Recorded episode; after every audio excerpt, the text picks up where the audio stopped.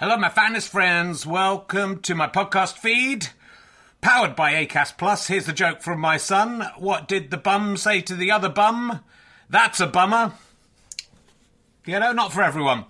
Uh, so, uh, look, thanks to everyone who's come to see the previews of Can I Have My Ball Back? It's been going really, really well, and uh, really pleased with how the show's turning out. It's officially on tour now from Wednesday. I'll be at the Leicester Square Theatre. A couple of tickets left. Lots of press coming to that one. It'd be lovely to sell out, but there are a few other London gigs not selling as well. So if you're going to come to London, maybe look up those other London gigs. And then this week I'll be in St Albans on Thursday, Gloucester on Friday, Chorley on Saturday, which is sold out. You can join the waiting list. And Glasgow on Sunday, two shows. I think the earlier show is sold out. Check, check with the venue, but the later show has some availability. Come along if you can. If you enjoy these podcasts and like them being free, then the great way to pay me back is to buy a ticket to a show or buy a download or a book from gofasterstripe.com. But you could just keep listening for free as well. That pays me back also. So, you know, no no pressure. But I'd love to see you there. If you just know me from the podcast and don't know me as a stand up, I'm pretty good as a stand up. It's a good show. I think you're going to enjoy it. It's only made about seven men faint so far. So, you know, are you brave enough to take the challenge? Let's sit back, relax, and enjoy whichever podcast you're listening to now. Ready to pop the question? The jewelers at BlueNile.com have got sparkle down to a science with beautiful lab grown diamonds worthy of your most brilliant moments. Their lab grown diamonds are independently graded and guaranteed identical to natural diamonds, and they're ready to ship to your door. Go to BlueNile.com and use promo code LISTEN to get $50 off your purchase of $500 or more. That's code LISTEN at BlueNile.com for $50 off. BlueNile.com code LISTEN. Planning for your next trip? Elevate your travel style with Quince. Quince has all the jet setting essentials you'll want for your next getaway, like European linen, premium luggage options, buttery soft Italian leather bags, and so much more. And is all priced at 50 to 80% less than similar brands. Plus, Quince only works with factories that use safe and ethical manufacturing practices. Pack your bags with high-quality essentials you'll be wearing for vacations to come with Quince. Go to quince.com slash pack for free shipping and 365-day returns.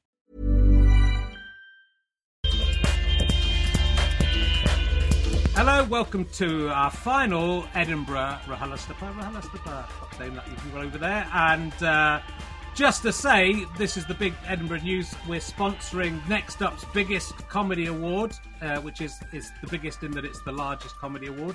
But we have provided a life changing £500 prize for whoever wins that uh, uh, award, mainly as an attempt to. We save some money by not going to Edinburgh, so we're giving someone who spent too much money in Edinburgh £500. And you can vote for your favourite person. It closes on August the 24th if you're a Next Up member at nextupcomedy.com slash big award. But enough about that. We're not going to mess around today. We have a fantastic guest, uh, transatlantic guest, who will be in Edinburgh at the time uh, of this uh, going out into your ears. Uh, he's probably best known as the role of voice in parentheses in The Shivering Truth. It's wonderful. Mike Birbiglia. Hello, Mike. How are you doing? Uh, I know the joke is that it's a ridiculous uh, credit, but that Shivering Truth is actually kind of an amazing series created by Vernon Chatman. Good. Who who uh, who does a lot of he does he's written a lot on uh, South Park. Oh, sure. My main thing was my main thing was everyone else had a name and you just had the word. Oh, voice, of course. Voice, voice in parentheses. Oh, which I- of course. I, I like. That's, that's a Do you- perfect. were you a name. char- Were you a character or were you just nothing? I was a, no, I was a character. I was a character. I played. It's funny. It's a great clip on TikTok if you ever come across it. it I play kind of a very uh, put upon man, not unlike myself, at a grocery store.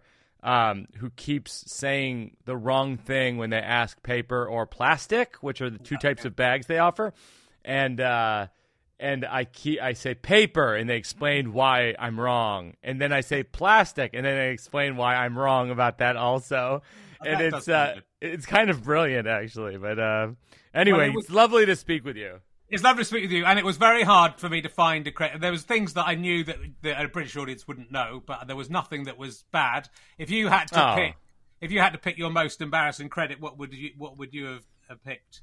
Oh my gosh, I when I was in college and I was trying to break into acting, I did a, a lot of these educational videos, and Oh, I would do. It would be like it would be like how to change the oil on your car, and it would be. I mean, I don't even know who this was for because they were so juvenile that it's like. I mean, it's as though it's for a five year old, but a five year old can't drive a car, so I don't know who it's for. And it would be these things where it would be, I would be, of course, you know, the guy who does it wrong. Here's the guy who does it right, who's goofus and gallant, you know. Here's the guy who does it right. Here's the guy who does it wrong. The guy who does it wrong can't just do it wrong. Like I had to have like oil spurt in my eye. okay.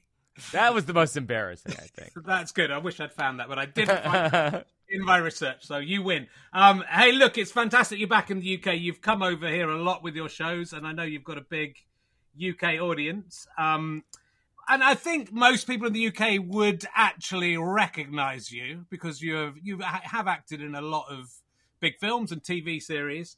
Uh, but you do have quite self-effacing ad for your latest show on uh, Instagram. I think I've seen it, or maybe TikTok, where you say, "Hey, I'm Mike Birbiglia. You won't know who I am, but I'm coming. I'm, I'm Well, that's, coming to the UK." That's my experience there the, uh, when I visit the UK, and there's nothing wrong with it. It's lovely, but uh, but yeah, my, it's it's the people who know what I do generally show up to the shows, and the people who don't don't, and that's that's perfectly fine. Although the way, what's interesting is with six shows in Edinburgh and thirty performances in the West End, I feel like may, maybe it changes. I don't know. Honestly, it could. yeah. It really Well, depends on it depends on how it goes. Yeah, of course. Um, and like the a UK audience, I mean, we go all over the world, but a UK audience, and I'm sure the world audience can catch up on a lot of your, or a good chunk of your specials on Netflix, which I've been Yes. watching this week, which I've very much enjoyed. But you have done uh, a good, a good, a good lot of one man shows, and they are really impressive. I, lo- I I watch them with slight envy because I think you and me are in sl- in sort of the same ballpark in what Yeah. we're doing. Uh, although I think I've sort of I've shifted maybe more to stand up in some in some of my shows, and I watch your shows with a bit of envy, thinking maybe I should have stayed with the sort of one man the one man show thing because they're quite theatrical, right? But but they are also they're they're funny and they are stand up, but you you usually have a few theatrical tricks and bits of set and that sort of thing in them. I think the goal with the shows, my, my director Seth Barrish and I have always worked on this with all of our shows, and again on Netflix, like people could pr- probably see. I'm trying to think of what's on there. Thank God for jokes, the Yeah. new one, Yeah. and then possibly my girlfriend's boyfriend is somewhere on around there. It And is. uh, uh, what we try to do is is have a series of stories that add up to a single story, Yeah. such that. And I've weird. It's like I did this show, The Old Man in the Pool, on Broadway, and I but I it finished in January, so I'm remember I'm re-listening to it and memorizing it again, and I've actually had this experience of like, oh, I really like that pivot from that topic to the other because it, it really is fresh eyes. But Yeah, then, yeah. uh, but then similarly, I'm like, oh, that could be better. Well, that's good, but you know that is that's part of the experience of putting these shows together. I mean, what I like about watching the Netflix shows was sort of, and I'm sure people get this with my shows as well. I've done like 14 shows over the last 20 years, Wow. and obviously you, you know, you're in different places in your life. And what's very noticeable with your shows is like in one you're going, I'm never getting married, I'm never having kids, I'm never having, I'm never having kids. I'm never going to die. Uh, so you know, it's sort of each show almost is an is an answer to the last one, as you do ha- get married and do have kids. I, I really love. Actually, my favourite one was uh, my girlfriend's boyfriend. I think Thanks. because I what it's the ending is. I mean, I don't want to wreck it, but the ending is um, re- properly surprising because you're sort of thinking uh, this will go one way. You know, this has to go one way, and th- th- but in almost every way, and and it sort of goes differently than you might expect. I'll, I'll say that. And, I, I, uh, I owe a, I, I appreciate it. I owe a huge credit to that for that ending to a collaboration I did with Ira Glass, who ho- the host and producer of This American Life. He and I were working on that specific story in his office for this Amer- This American Life, and we sort of came upon it. And he, whenever I say that, he always disclaims it. But the truth is, we we came up with that together. Yeah, It- but it's it's terrific, and I also like the the title is so great because you sort of assume it means you. Yes, yes. and, and, it doesn't necessarily mean you. Yes. But it is. It, but what I think I like about you, because you're not. There are American comedians who I think, to, especially to a UK audience's ears, can sometimes be a bit abrasive and Mm. and, and and and that sort of part of the hey cancel culture. I hate cancel culture. And, yes, and, you know, yes. and I, but you're not that. But equally, you own up to your mistakes and you tell stories against yourself, and you tell stories that I think don't. There's a story. There's a story about you visiting a prostitute in Amsterdam in one of the mm-hmm. shows, which I think most comedians like you might not tell because it sort of a little bit goes against Not, not only not only would they not tell, but uh, many people in my life told me not to tell. but it's great. But it's great that you that you tell because it's, again it's important to the show, and I know and you can see that you're uncomfortable in doing it. But that's you know I think that both in that and in my and my girlfriend's boyfriend, you're you it's it's sort of so open.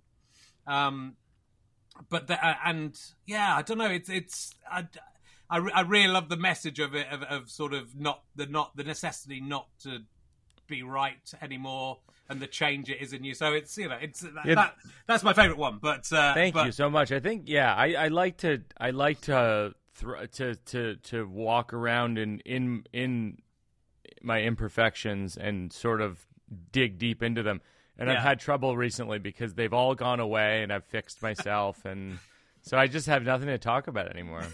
Well, it's a little bit the same for me. and I think, and weirdly, I think our current show, the, the show you're doing and the show I'm working on, are sort of very much in the same area by the sounds of it. I haven't seen uh, the Old Man in the Pool, obviously, because uh, it's not it's not out yet, and I haven't uh, had a chance to see it. But I hope I will. co- Well, I'm sort of in two minds because because I'm working on a show about an illness I had.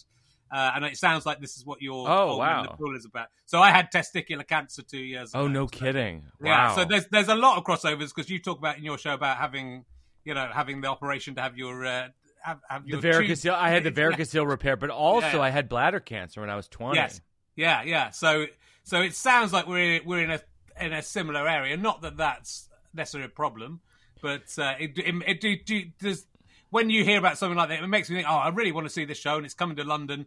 But as a comedian, do I want to come and see it in case? You know, it's somehow it we it pollutes my show, or there's a crossover with my show. You know, so it's it, that's a difficult thing. But tell us tell us about this show anyway. Well, this show is uh, like you're saying. I, I, I start off uh, the show at a doctor's appointment where I fail the pulmonary test. I think that you got, you you call it that as well. It's where you blow into a tube Yeah. to test your uh, your your your your lung capacity. And I and, they, and the doctor said if I was just going by this result, that what's on the screen, I would say you're having a heart attack right now. And I said, "Am I having a heart attack? Because if I if I thought I was, I would come here and I would tell you." And and and so she sent me to a cardiologist and a series of. Uh, it kind of the show spirals into a series of doctor's appointments, which land me at uh, the YMCA pool, which which as I understand it in the UK is the equivalent of kind of the leisure center. uh, which is which is one of the things. Basically, a pool that has way too much chlorine. Uh, the, there's a line in it where I say there, like I don't know what the hell kind of heinous crime they're covering up at that YMCA pool, but I think something went down. Like there was a mob hit in the middle of the night. A bunch of goons were like, "Do we dig a ditch do we bring the body down to the YMCA pool? I got a family membership. We use a guest pass for the corpse. We drop it in the pool. It disintegrates within six hours. Uh, it's a lot of chlorine, but but it's uh, but I basically I talk a lot about kind of uh, getting healthy, swimming, doing all these things that that that I really never thought I would do in my life. That I swore when I was a kid, I'm never going back to the YMCA pool, and here I am. So of course, similar. Uh, it's there's a parallel, of course, to the what you were saying earlier with the marriage. I'm never going to get married. I'm never going to have a child. I'm never going to go to the YMCA pool. And I find that that's definitely a recurring theme in my life. The I, I'm never going to do blank is always followed by do, cut to blank. Yeah, but I, but I think that's part of the the process that everyone goes through. I think that they're very relatable. I think these shows to most Oh, people. yeah, even, even though some, even though a lot of the things are are very specific to you, which Yes. is always good. But yeah, I mean, I think it it is interesting as a as a comedian who's worked, but we've both worked for a long time. We've both done a lot of shows, and yeah, if you reach a, a sense of ba- balance and personal happiness, um, then you have to find stuff elsewhere. Uh, but it does it does feel like you, you know you have a you do have like quite a lot of, of health issues. You look pretty healthy, but you have a lot of of issues. So you've done uh, you've done a show and a routine about your sleepwalking, which nearly like killed you. Yeah, that's correct. I jumped I jumped through a second story window in my sleep and uh I've lived to tell the tale, which is why it's funny. If if I had died, it would have been a tragedy, and uh, but I lived, so it's a comedy. I mean, it is, but as a comedian, I mean, I know when I've got the the, the one point I did in the whole of the story of my of testicular cancer that I didn't think, oh, great, I can do a show about this, is the when I got the phone call that sort of, you know, heavily implied I was having cancer and thought I might die. For a second, I didn't think this will be a great show, but all the way through the rest of it, I was thinking. But if you're coming up with that stuff, I mean, you're doing it in your sleep. If you're walking, the, you, you can't even be thinking this will be great for a show because you're not even awake. Um, true. I was kind of, true. In, I was, I was interested in the. So you went when you to save yourself when you go to bed, you're sort of in a in a sleeping bag wearing mittens. Yeah, I sort of I zip myself up in a sleeping bag up to my neck, and then I wear mittens so I can't open the sleeping bag. Yeah, and uh, and point- I, I take and I take medication, which drives me nuts. I take Right. like clonazepam, which uh, I I literally I've been taking this medication for 15 years, and it was only I only looked at the the side effects like last week, and it was like depressed, like depression, poor motor skills, and you know, trying to think of what the other one was. And I was just like, oh, I thought that that was just my personality. it's like that moment in your life where you realize that your your personality is uh, side effects. Yeah. Is it? I wondered just what because like you know I was offered I snore and I grind my teeth and I was offered like a mouth guard and I kind of thought oh yeah but I mean that's at what point do you put that in and it's not it's not se- it's not sexy if you're hoping to have sex Yeah. With your partner Yes. that, that's not sexy Yeah. at what point do you put on the the sleeping bag and the mittens if you you, you know because It's if if you're still by the way, if you're still holding out for sexy, I'm gonna I'm gonna break some news to you. yeah No, it's there's a, there's some other factors. No, it's uh I you know I my, my director Seth and I always go back to the, there's an old saying which is we're only as sick as our secrets.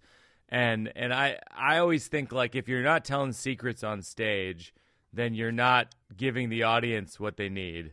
sure okay That's how I view. I don't know. I mean, I I I always enjoy it when I see a comedian say something where I know they're not so comfortable talking about it. The other thing Yeah. that I find is I I have an extraordinary amount of people come up to me and say, you know, I struggle from this type of cancer. I've had this kind of sleepwalking disorder. I have this kind of I lost my dad, you know, uh, last year. I you know, the amount of people who relate to when you tell a personal story that you're uncomfortable telling, the amount of people who come up to you and relate to you in an, in a parallel way versus Yeah. a one to one way is so many that it actually makes the whole thing worth it. You know what I mean? Like sometimes you do feel like you know I, I don't know about you, but I travel a lot. And sometimes with the amount of airplanes and uh, rental cars and driving all over the place and you know playing some gigs that are not as not as fun as others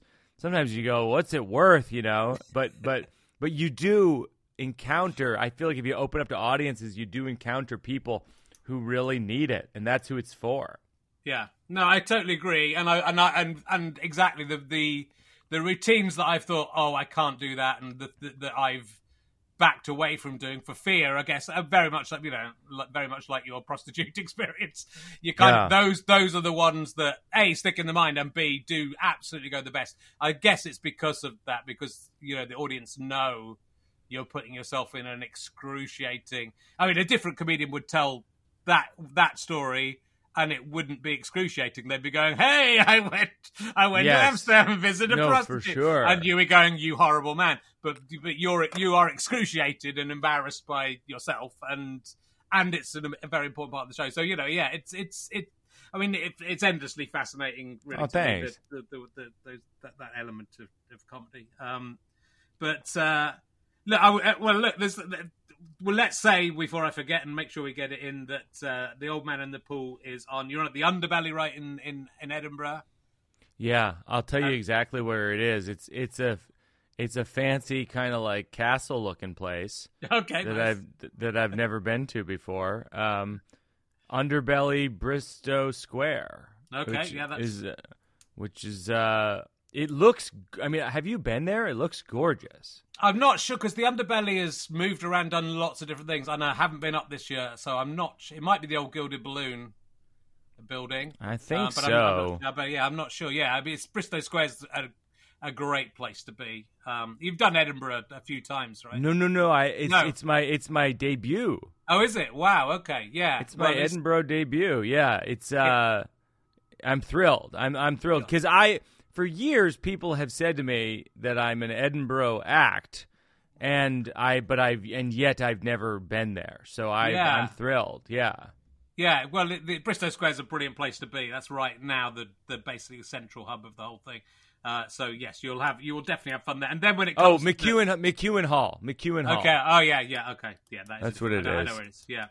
Um, and whereabouts uh, is the show? If people want to come and see it, it's it's only in London, right? You're only doing London. And then in London, it's at the Wyndham's Theatre.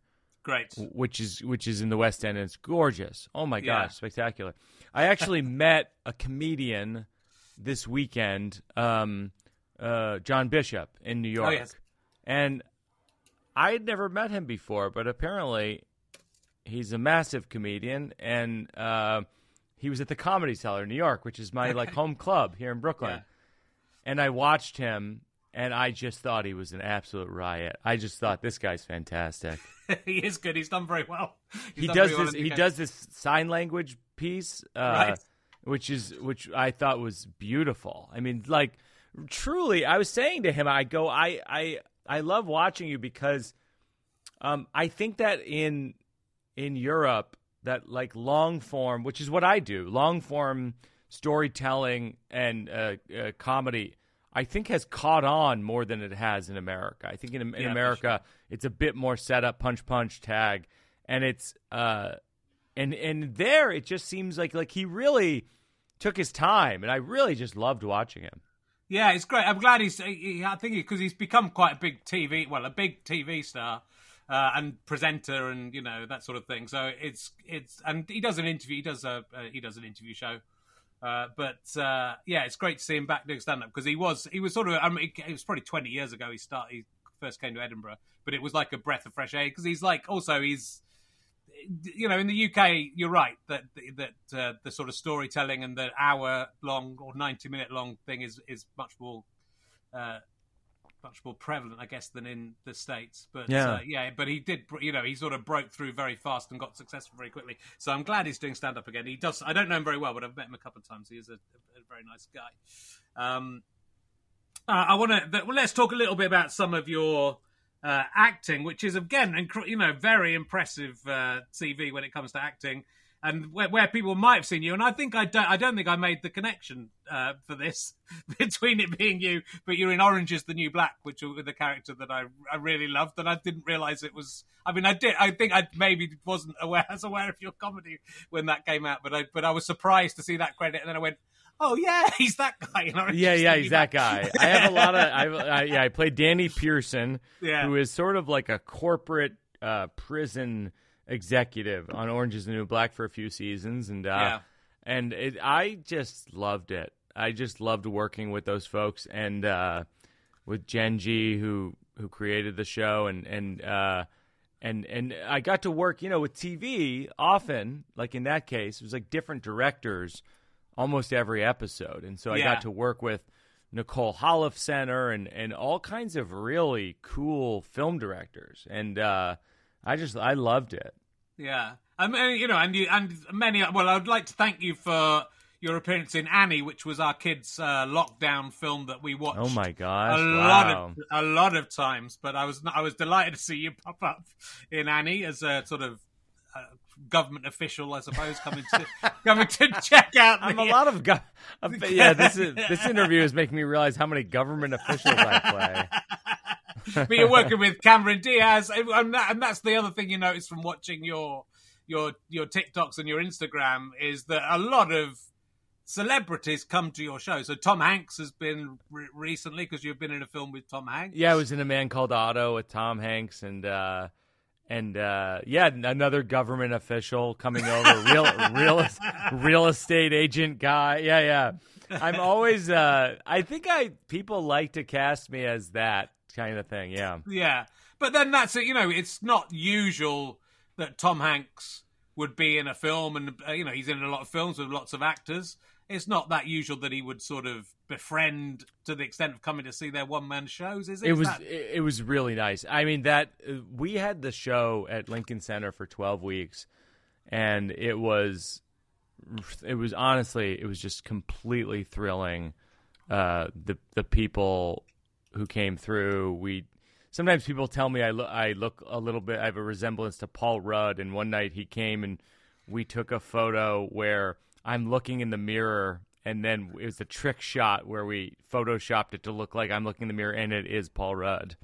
and uh, yeah, no, I feel. I, I, yeah, I feel I feel I feel lucky all those folks came. It was it was, it was Steve Martin came, which was always wow. like, yeah, sort of a dream. Yeah, it's incredible. Do you? I mean, again, it, it, I don't want to be insulting because you are, you know, you've worked for a long time. I feel an insult coming on. It's not good. I don't think it is going no, to be insulting. I feel it's, like it's just because you seem so like a regular guy. Like I recognize you as a regular comic, and you know, I kind of feel like, oh, I I have some parallels with this guy. If I was in a film with Cameron Diaz or Tom, Tom Hanks, I'd lose my fucking mind.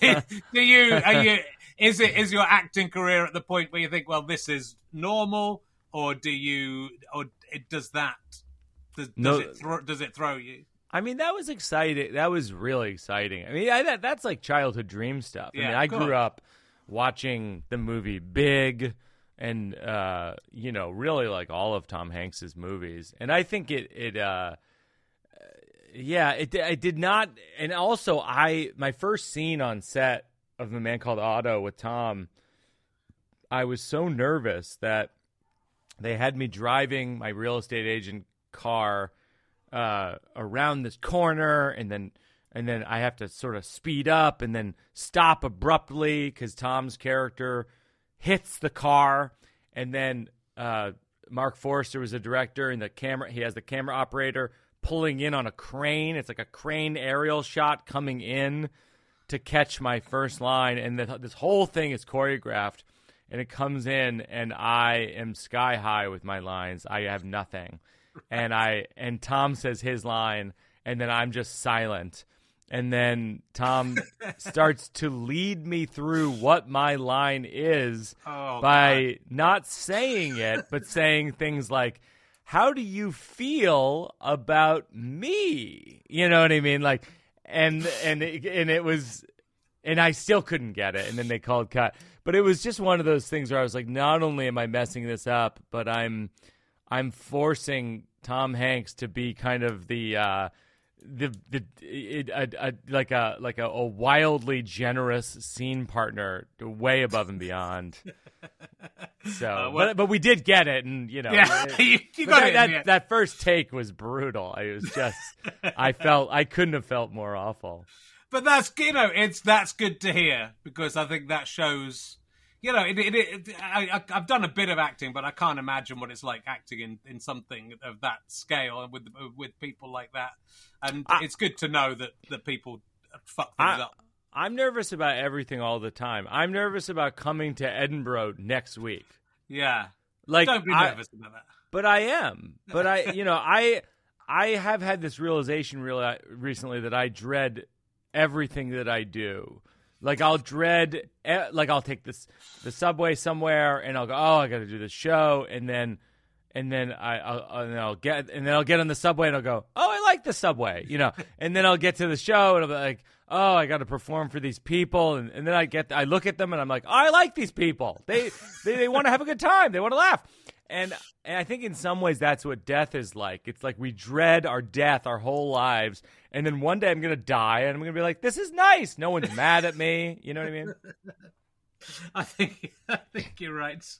but it's all right. it's all equivalent to me. Like honestly, like I'm nervous about like most most things in advance. Okay, so that's good to know. That's good yeah, you're nervous about everything. um, and let tell me about. I've, I've, seen you in a Taylor Swift video, and I can't. Uh, you're playing Taylor Swift son. Son, yeah, yeah, in the yeah. future, in like a dystopian future, and I have yeah. a, a wild kind of wig on, and I'm yeah, it, it was it was a blast, yeah. Uh, how did that? I mean, a was there any feeling that you might end up dating Taylor Swift uh, being in a video? Because that's always. I don't think so. No, I that was uh, of the, a million possibilities that yeah. does not crack the top million. Yeah, it could have been. I mean, she was playing your mum. It would have been weird, but it's that's that's okay. How, how, did it how did it come about that you, is, she, is, she, a fan of yours or are you a fan of I, hers? I think that we met through uh, a musician close friend of mine, Jack Antonoff, who she collaborates with a lot and has his own band that's called Bleachers. That's amazing. And uh, we met at a thing, and she it, she just so happened to be writing the song "Antihero," and that day, right. and she was writing the video for it at the same time, and right. and then uh, I had no idea, but in her mind, it kind of clicked that it would be funny if this guy played that part. Okay. And then like and then a few months later I got a text message from her that I that said, "Hey, it's Taylor and would you want to do this?" And it was the whole script. She wrote the whole script for the video and I'm directing it and she said I'm directing it and all that stuff. And I just said, "Sign me up," you know. And, and yeah, then I, sh- I showed up a few months later and it's probably more people have seen that than anything I've ever done in my whole life. Is me in a wig playing Taylor's son it's good. It's a bit like the thriller video because the music stops and we get a little. yes, of, yeah, yes, I like. Yeah, I like, I like that. Yeah, and and it was a fun, fun set. I mean, it was yeah. uh, it was it was wonderful. Yeah.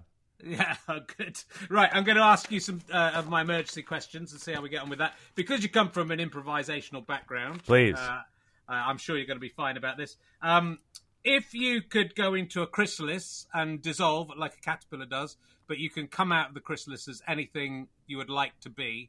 How would you emerge from the chrysalis? What would you be, and who would you be, and or what would you change? This is a great question. Thank you. Um, that's a stalling tactic. I know. I get it. It is also it is also a great question though. So, um, if I can emerge as anything, I, I, I think maybe a cat. I mean, I okay. have two cats. Precious and Mr. Mustache. and I feel like I really enjoy watching them all day. And I do feel like I really would enjoy, I, I you know, in Harry Potter, the I, I want to say the professor turns into a cat a handful yeah. of times. And I just think it's a nice, it seems like a fun ride. Yeah, I think that's right. How did Mr. Mustache get his name or her name? You'd have you'd have to see Mr. Mustache, and then you'd you would not ask this question. Well, it, you know, it's Mr. Mustache. It might have a mustache, but the formality of, of Mr. I like the formality of Mr. Mustache. yeah, Mr. Mustache, and yeah, my daughter Oona is eight years old, and uh, I think yeah, she named Precious Mr. Mustache. Yeah, our and, kids uh, did the same with our cats. Uh, yeah, one of them one of them's a, a tabby cat that they call Chocolate, and the other one's a ginger cat that they call Tabby. So. Aw, well, I if you recommend, let me know if you recommend any kids shows in Edinburgh because I'm bringing Oona, my Jen, my wife Jenny and I are bringing Oona to Edinburgh, and, and, and everybody just tells me the kids shows are incredible. They are great, Mister the Mister Bubble Man or Mister the man who does the massive bubbles is always fantastic, and he's oh, is that there. right? Yeah, Bubble- but he's hard but the Bubble Man or Miss something like that, Bubble Bubble Man. Bubble uh, Man. My kids and wife, my my kids and wife have been in Edinburgh. The show they talked about the most. I'm not sure it's the best show eh, or best show for a parent to take the kids to is 101 Ways to Annoy Your Parents. 101 is, ways to annoy your parents. so I picked them up from the station and they tried some of it and they were going.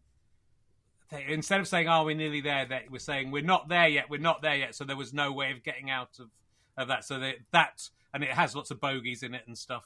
A hundred one ways to, to annoy your annoy parents, your parents and, and Bubble Man, and then we're Bubble gonna. Man. I think Oona just read Harry Potter last week for the first time, so it's a great synchronicity with coming to Scotland. Yes, because at very least we can see the the, the castle that's the exterior in the movie for Hogwarts.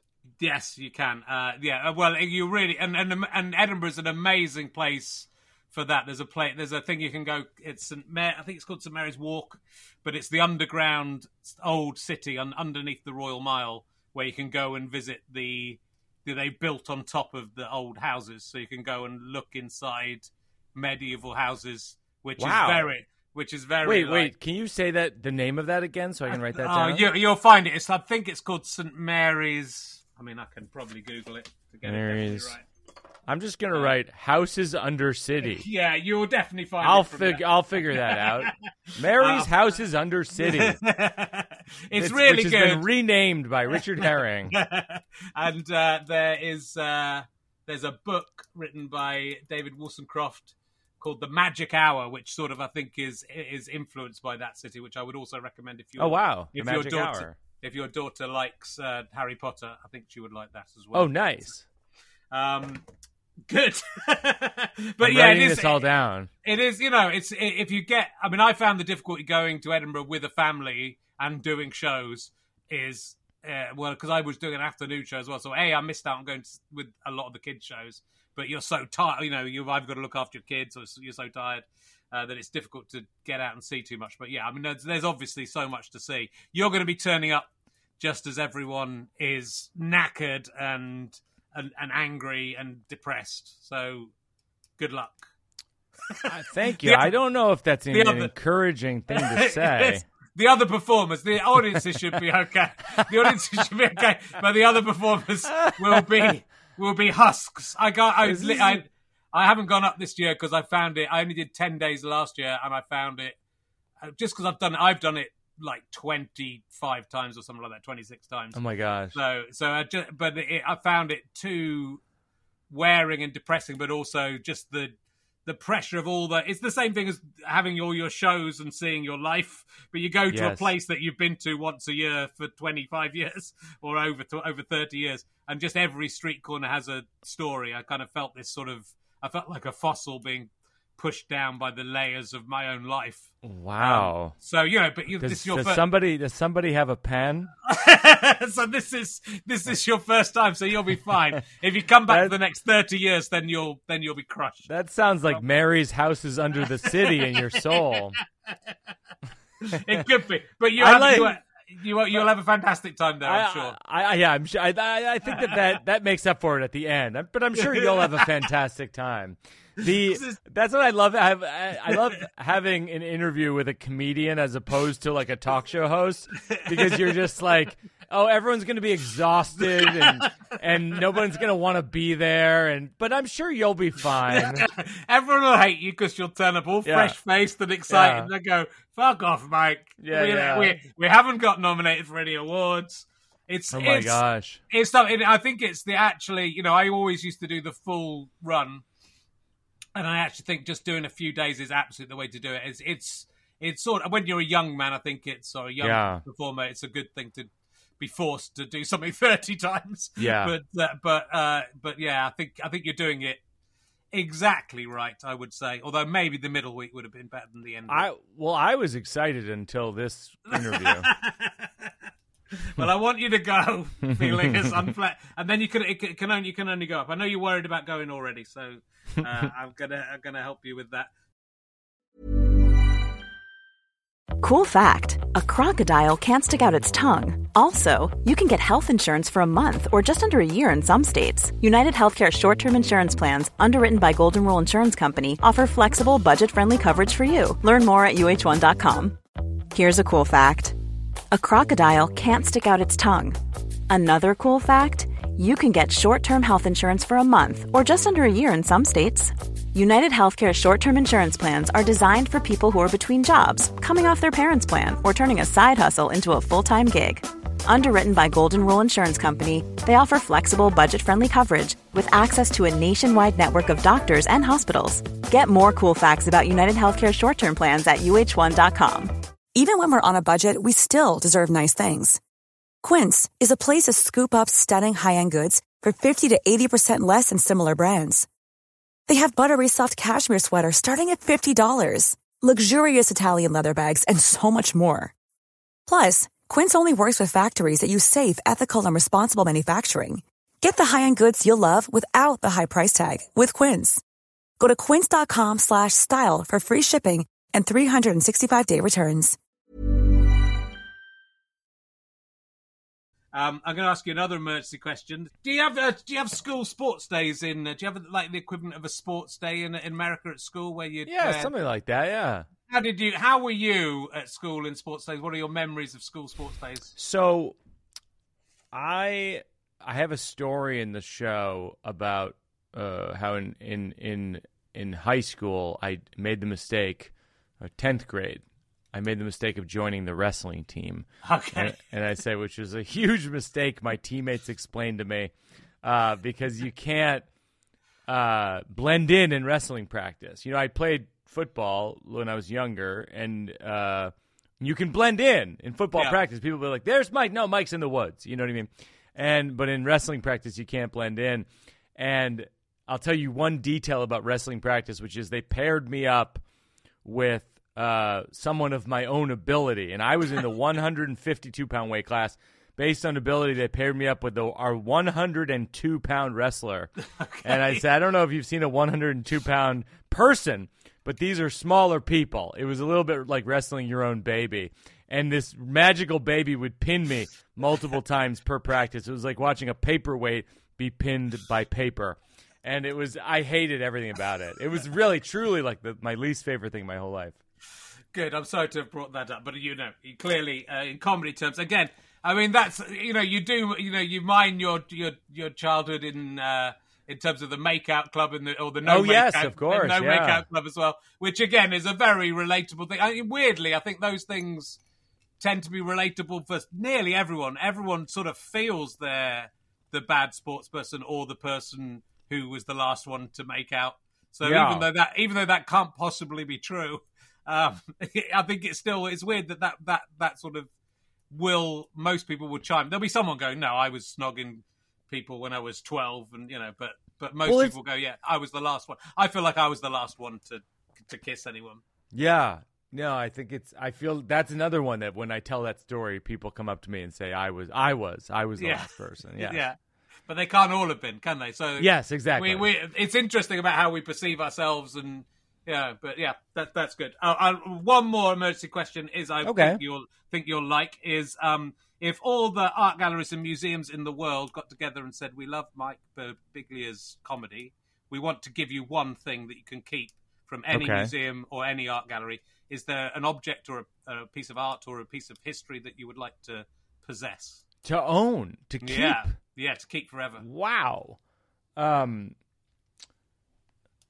I'm. I feel like some kind of famous bed Right. or or couch yeah. because I I just believe in functional art. Yeah. I, I, I just I don't believe in this idea that you that it would be even such a big deal to have a Picasso on your wall.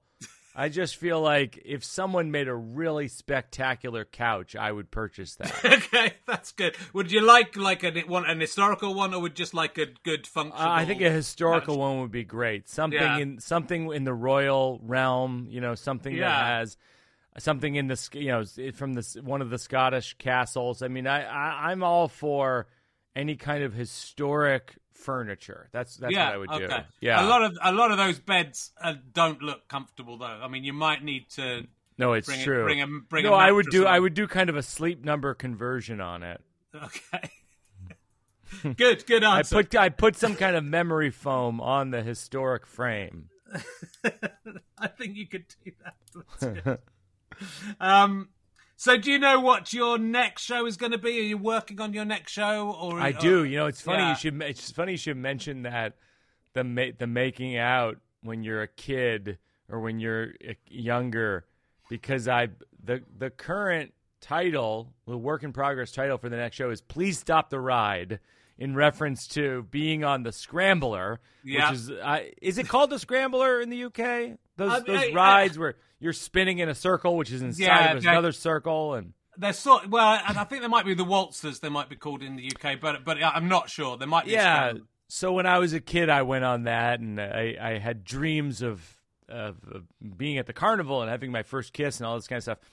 And then I remember just being on this ride, and uh, and feeling like, oh, I'm going to throw up for sure, and I don't know what to do. And every time the ride would circle around to be near the scrambler operator, I would say, please stop the ride. And, uh, and then I would be back and I would be spinning and spinning and spinning.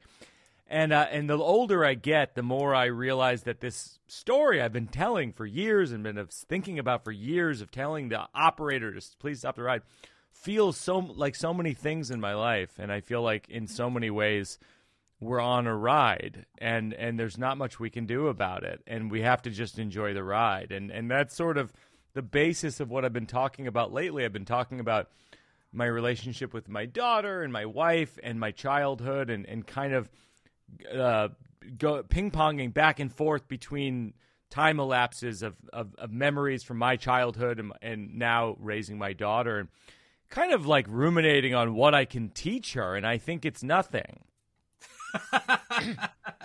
I mean, I think it's it's interesting, is that when comedians you get this certain type of comedy fan that when when comedians who were, especially ones who were sort of avowedly single, which uh, I mean, I was I'm, I'm like you, and that I was single. I think I would have liked to have been in a family and been married, but uh, I wasn't for a long time. But they get annoyed when that comedian has kids and then starts doing material about their kids. But it, but it, you know, it would be a crazy I mean, if you if you if you're following someone and, and their observations, it, it's sort of crazy to me that you don't then go, oh well, I haven't made that choice, but this is their choice, and I, I'm interested in seeing their life. Have you found any any pushback from fans on you talking about your family? I'm, I bet not, but I spend a lot of time, and this is part of the reason I love that I'm coming to Scotland. I loved I came to Leicester Square last year.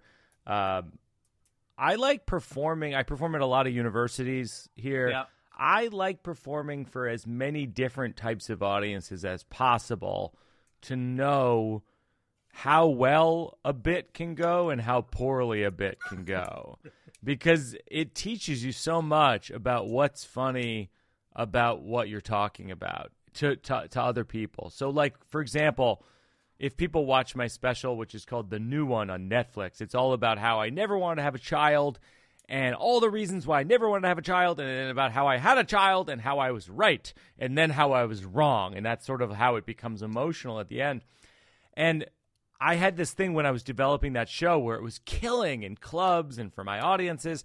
And then I performed at Princeton University here.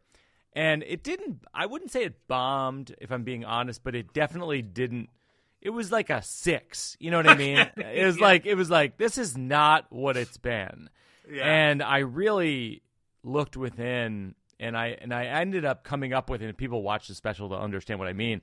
I ended up coming up with this couch metaphor. Like your whole life, you know, you know, you the when you, you the first time you get a couch or sofa, you just find it on the street, and then one day you're like, maybe I could buy a a sofa, you know, and then you do, and you're like, they, that's how much it costs, and, and it becomes this metaphor for like for for essentially like in some ways like domesticity and growing up and aging into different things.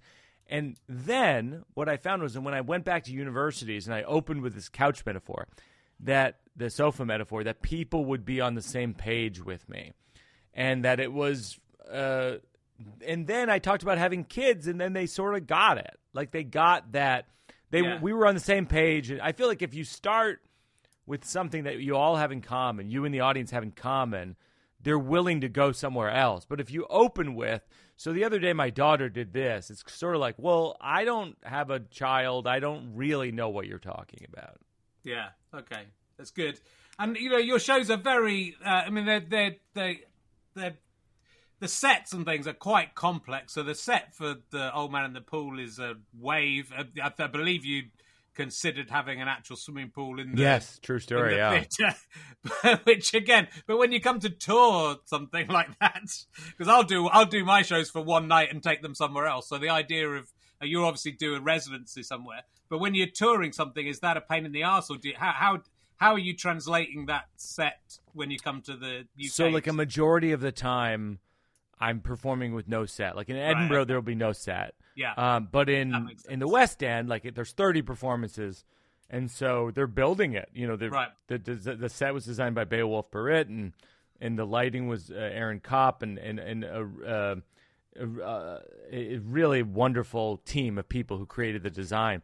Sure. And so we will bring the the the, the Wyndham's Theater will have the full designed uh, set, and uh, yeah, I love performing on a set because it's like that thing that they say about when you give an actor a pair of shoes, all of a sudden they they're inhabiting the character that of the shoe. You know what I mean? And and I Yeah. feel like the set design is like that. Like it's it's this kind of swimming pool uh, aesthetic, it's kind of a tile aesthetic, and it kind of transports me back to my childhood uh, at the YMCA pool, which is a lot of what the show's about. Yeah, and I think you know, I think they those details they do sort of transform. And I, I can completely see all of these shows working without any of this because the material's great. But it does, you know, it does. If you're going to the theatre, often, you know, if you're coming to see me, often it will just be me standing Yeah. on the stage, and so it does make it feel like. And your tickets, I noticed for London, are not that expensive, which I, uh, which is terrific. They're like about twenty five quid, which is Yeah, which is good. I think. I think that's Yeah. a good, that's a good fair price.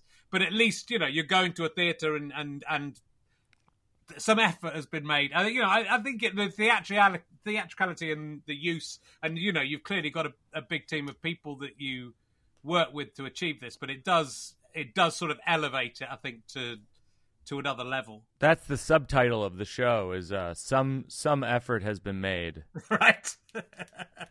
but it's you know it's it's it's it's it's it's very interesting to me. You know, I'm I'm I, I'm glad to have. I've always been aware of you, and I've seen bits and pieces of you, and I follow you on uh, social media, so I've seen lots of clips. But it's been really great and it, and pretty inspiring actually to to watch. Um, Thanks. to watch those shows and think about a to think about what I've done differently. Because I started out and I didn't I wasn't I did stand up and I didn't like it. And then I came back I did a double act and then I came back to one man shows which were were sto- you know were stories um, but not not really stand up. And then I pivoted a bit more back to stand up again after that. But uh, yeah so it's it's kind of interesting to look back and think I wonder if I'd you know, I wonder if I'd stayed with with what I was doing and not gone back to stand up how things were doing. But yeah, it's uh, I did a show called Christ on a Bike, uh, and um, which was all about my relationship with Jesus, which I think again, you know, we we touched on quite we touched on a, a lot of the the big themes, both of us, so there are similarities. But I, uh, someone from America came to see. I just thought I was thinking about this today because someone from America came to see it. It was 2001. Uh, and someone came and said, "We must put this on in New York. We're going to put this in, off Broadway in New York." Uh, and I was very excited. And then uh, 9/11 happened, and they didn't want to do a show about religion. Oh anymore. wow. So I feel I'm more probably the main victim of 9/11, really, because Yeah, and I actually I think it's possible the terrorists heard about the show. yeah, I think that's it. I thought, how can we ruin this about about a guy doing religion? So yeah, so I missed that ch- that opportunity to to play off Broadway. So you know, have a think about that, New So- York. someday, someday, Christ on a bike. Someday it'll come back. Uh, but yeah, it's you know, it is it is. Um, it- when you were, I mean, I will we'll, we'll wrap up soon, and um, this is mainly for myself. And, um, at what point did you kind of did you realize because you feel like a, a stand-up comedian to me you know there's some, some people who are actors who do stand-up comedy you're obviously new both it feels to me looking at you you're a stand-up comedian who also happens to be a terrific actor and has has done acting Oh, thanks. May- but maybe I'm wrong. Maybe you're an actor who did stand up comedy. But at what point did you sort of realize that you wanted to go that? Because it, get- like you say, it is it's unusual for an American act to to not just do the clubs and then do maybe a special of basically unconnected material. What what was the what, what can you remember what pushed you towards this type of show? Well, I, I had wanted to write uh, comedy since I was in high, like in ninth or tenth grade, and I would write uh, these satire issues of the school newspaper. I, I wrote for the school newspaper in earnest, and I would write uh, parody issues sometimes. My brother Joe did that too, and he he was older than me, and he he sort of taught me how to do that. And so when I got to got to un- my university, I uh, I said, "Is there a sketch comedy group here? Because I'd like to write for them." And they said, "No, but there's an improv group. You could audition for that." And I did, and I got in, and then uh, I couldn't believe how funny these people were. I just thought, "Oh, these are the funniest ten people I've ever met in my whole life," and I felt like it was like home. and I just felt, and they're still some of my best friends today, and and I just I kept going towards performing and writing comedy, performing and writing comedy, and I was studying screenwriting and playwriting in, in at my university, and so uh, I merged the two things, playwriting and stand up comedy, and into what it is I do now, and so that it, it really is. It was honestly just going. It was going towards my passion and obsession over and over again until it was worth anyone's time to watch it. Cool. It's really interesting, and if people uh, in the UK haven't seen your stuff, I really do recommend you seek, seek this stuff out and do come and uh, go and see either in Edinburgh or London, uh, The Old Man in the Pool. Yeah, uh, which I'm sure you know, has had fantastic reviews. It, it feels like it's your you know all your shows seem to be critically acclaimed, but this one seems to have even gone up another notch. I don't know if that's fair to say in terms of the you know reaction. You know, my director said that. Seth said that recently. He goes, "I think it's the best reviewed of the bunch. It's my fifth one." Yeah, and uh, I do, I did, I hadn't, it hadn't occurred to me, but I think it may be. I think it's possible. Yeah, well, it's, you, is... it, you always want to feel that when you're doing a show. I think it's very hard, but I think it's it's it's not always great to see see reviews, obviously. But and no, I think no.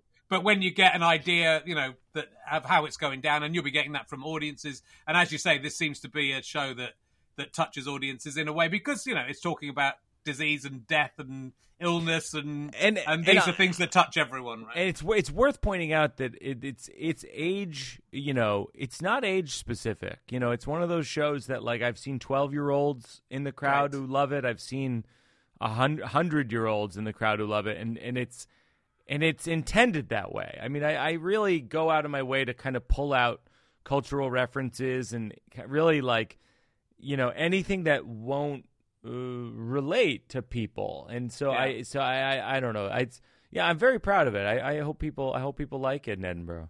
And and, and you know, it's the thing that I like about com- most com- comedians will do this in some degree, but it's obviously turning bad news and unpleasant things into things that we can and frightening things into things that we can laugh about.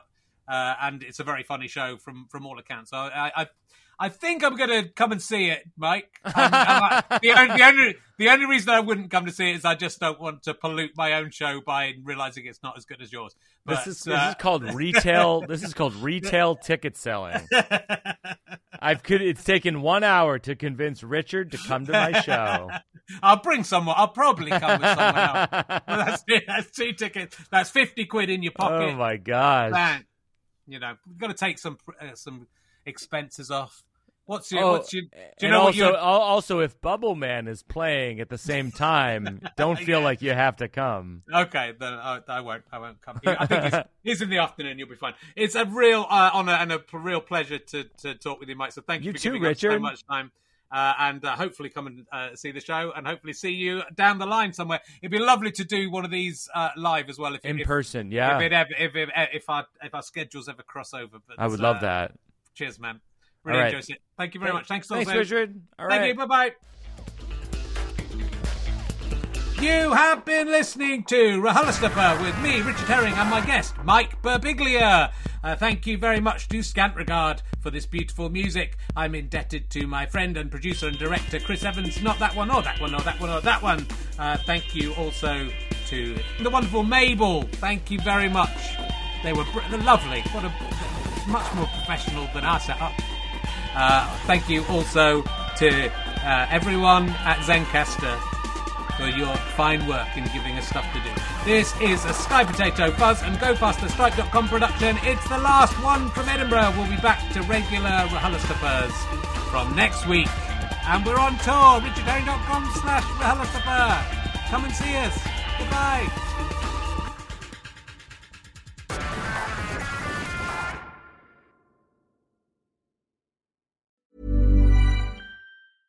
Even when we're on a budget, we still deserve nice things. Quince is a place to scoop up stunning high-end goods for 50 to 80% less than similar brands. They have buttery soft cashmere sweaters starting at $50, luxurious Italian leather bags, and so much more. Plus, Quince only works with factories that use safe, ethical, and responsible manufacturing. Get the high-end goods you'll love without the high price tag with Quince. Go to quince.com slash style for free shipping and 365-day returns. This message comes from BOF sponsor eBay. You'll know real when you get it. It'll say eBay Authenticity Guarantee. And you'll feel it.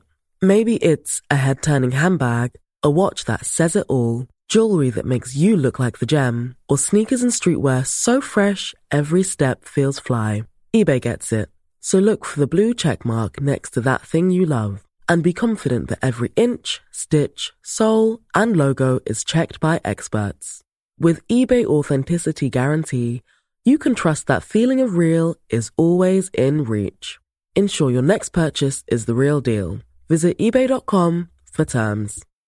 Imagine the softest sheets you've ever felt. Now imagine them getting even softer over time. That's what you'll feel with Boll and Branch's organic cotton sheets. In a recent customer survey, 96% replied that Boll and Branch sheets get softer with every wash. Start getting your best night's sleep in these sheets that get softer and softer for years to come. Try their sheets with a 30-night guarantee. Plus, get 15% off your first order at bollandbranch.com. Code BUTTERY. Exclusions apply. See site for details. Thanks again for listening to the podcast. richardherring.com slash ballback slash tour or richardherring.com slash gigs for all of the information on the tour. GoFasterStripe.com for lots of downloads and books and lots of fun. Thanks for listening. Go and listen to another one. Tell your friends about the show. Tell your friends about the tour. I love you all. I'm out.